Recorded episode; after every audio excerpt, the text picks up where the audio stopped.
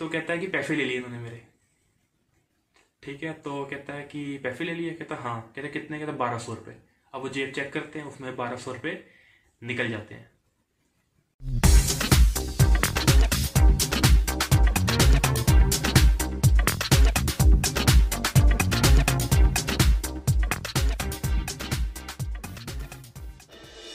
Guys, this is your friend Tarun Garg and I welcome you in the very first episode of the Youth Baba. तो basically यार ये जो channel है, वो start ही इस purpose से हुआ है कि आज का जो यूथ है, वो कुछ अच्छी स्टोरी सुन सके। बिकॉज़ मोटिवेशनल वीडियोस तो काफ़ी लोग बना रहे हैं। क्या होता है कि आज के जो यूथ का अटेंशन स्पैम है, वो काफ़ी कम है। क्योंकि जब मैंने रिपोर्ट्स पढ़ी कि जो अटेंशन स्पैम 2008 2009 के टाइम पे सिक्सटीन सेकेंड्स का हुआ करता था, वो आज गिर कर एट सेकेंड्स का हो गया है। तो मतलब गाइज़ अटेंशन स्पैम जो है वो काफ़ी ज़्यादा कम हो रहा है एंड ये एक मेजर प्रॉब्लम है आज के टाइम पे।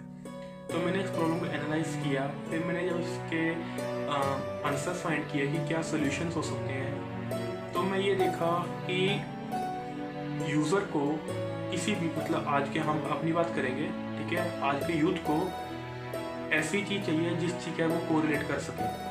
मतलब उसे हर चीज़ एक स्टोरी की फॉर्म में सुनाई जाए तो वो जल्दी मेमोराइज कर लेता है उस चीज़ को। वो जल्दी सीख भी लेता है उस चीज़ से तो यही पर्पस है कि यूथ बाबा टॉक स्टार्ट हुआ है। तो आज की जो कहानी है वो है आ, एक ओल्ड मैन की and some over smart guys की। क्या होता है कि आ, एक सीन है मोमेंट है कि ट्रेन होती है। ट्रेन में वो एक ओल्ड मैन जा रहा होता है। तो क्या होता है ट्रेन अगले स्टेशन पर रुकती है। एंड वो पाँच से छः लड़के चढ़ जाते हैं ट्रेन में। ठीक है? तो ट्रेन में चढ़ गए हैं तो क्या होता है बात होनी शुरू हो जाती है ट्रेन चल पड़ती है। तो वो क्या होते हैं, थोड़े मस्ती भरे लड़के होते हैं, ठीक है? मस्करे टाइप होते हैं ना तो उनको लगता है कि शरारत करनी है कुछ। तो वो शरारत करने की सोचते हैं, एक क्या कहता है कि चलो चेन खींच देते हैं।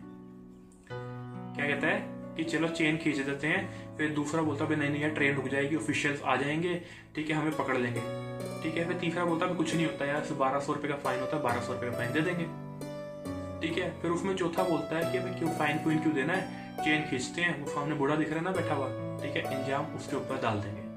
अब वो जो पहले वाला जिसका आइडिया है उसका कॉन्फिडेंस और बढ़ जाता है कि हाँ यार, सही कह रहा है तू। ठीक है, सबसे दो सौ दो सौ रुपये इकट्ठे करता है और अपनी जेब में डाल लेता है।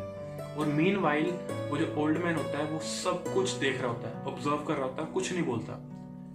ठीक है? वो बस देखता रहता है क्या बात कर रहे हैं, क्या सोच रहे हैं। ठीक है? पेशेंसली बैठा रहता है, वो देखता रहता है ऑब्ज़र्व करता रहता है। तो वो क्या होता है कि वो चेन खींच देते हैं। अब चेन खींचते हैं तो ट्रेन रुक जाती है और फॉर श्योर था कि ऑफिशियल्स ने आना था। ऑफिशियल्स आ जाते हैं। ठीक है? कॉन्स्टेबल भी आते हैं टीटी भी आ जाता है कि ट्रेन क्यों खींची है? मतलब जो ट्रेन की चेन है, वो क्यों खींची गई है? एंड बताओ क्या मैटर है देखते हैं। तो आते हैं वो तो इतने में क्या होता है, वो जब बूढ़ा आदमी होता है, वो खुद ही बुला लेता है, वो अपना हाथ खड़ा कर लेता है कि सर, यहाँ पे। तो आता है कि क्या बात भाई, कि चेन किसने खींची है? वो कहता है, सर, मैंने खींची है। तो वो देखते हैं, ये बूढ़ा आदमी कैसे चेन खींचे। फिर पूछते हैं कि क्या बात भाई, चेन किसने खींची है? वो बच्चे होते हैं कि हाँ भैया इस बार इसी चेन खींची है, हमने देखा है। तो अब क्या होता है कि वो उस पर चले जाते हैं बूढ़े भाई क्यों खींची तूने चेन? तो कहता है कि पैसे ले लिए तुमने मेरे। ठीक है तो कहता है कि पैसे ले लिए? कहता हाँ कहता कितने? कहता बारह सौ रुपये अब वो जेब चेक करते हैं, उसमें बारह सौ रुपये निकल जाते हैं। तो क्या होता है कि वो जो कॉन्स्टेबल होते हैं, उनको पाँच छः लड़के जितने भी होते हैं, उनको सबको पकड़ कर ले जाते हैं। तो सीखने को तो देखो, इस स्टोरी से काफ़ी कुछ है। तो दो चीज़ें मैं बताऊँगा, और एक आप मुझे बताएँगे कमेंट सेक्शन में। ठीक है? पहली चीज़ तो यार ये है कि रिएक्ट मत करो। कोई भी सिचुएशन आती है, उस पर रिएक्ट मत करो रिस्पॉन्ड करो। ठीक है? उसको ऑब्ज़र्व करो, चीज़ों को देखो कि क्या चल रहा है। फ़र्स्ट इम्पल्स पे एक्शन लेना ही नहीं है। सेकेंड इम्पल्स का वेट करो उसमें कुछ अच्छा निकल कर आ जाए। एंड दूसरी चीज़ ये है कि जो एक्सपीरियंस होता है ना यार बड़े बंदों का, वो हमेशा काम में आता है। आज का यूथ मैं देख रहा हूँ, गलत डायरेक्शन पे जा रहा है। वो क्या करता है कि अपने ही पेरेंट्स उनकी बातों को नज़रअंदाज करना शुरू कर देता है। उन्हें लगता है कि मतलब हम उनसे ज़्यादा जानते हैं। जो हम हैं, वो उनके ज़माने के लिए हम काफ़ी एडवांस हो चुके हैं। ठीक है, मानता हूँ। आप टेक्नोलॉजी में एडवांस हो चुके हो। ठीक है, आप गैजेट्स में एडवांस हो चुके हो। ठीक है, आप एजुकेशन में एडवांस हो चुके हो।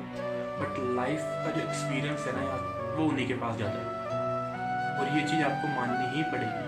तो क्या कर सकते हो कि उनको अंडर एस्टिमेट करने की बजाय कुछ भी प्रॉब्लम होती है, उनका डिस्कस किया करो। वो सोल्यूशन देंगे अपने हिसाब से। उसके बाद क्या है कि वो आपकी क्रिएटिविटी है आप आज के ज़माने के हिसाब से उसे कैसे मॉडिफाई करते हो और कैसे यूज़ करते हो। लेकिन ये जो उनका एक्सपीरियंस है ना, वो बड़ा काम है। मैं खुद जो चीज़ें अपने फादर साहब का डिस्कस करता हूँ, मुझे काफ़ी उनसे सीखने को मिलती हैं। ठीक है दो चीज़ें हैं जो मुझे स्टोरी से सीखने को मिली और जो तीसरी चीज़ है वो आप मुझे बता रहे हैं कमेंट सेक्शन में। Thank you very much guys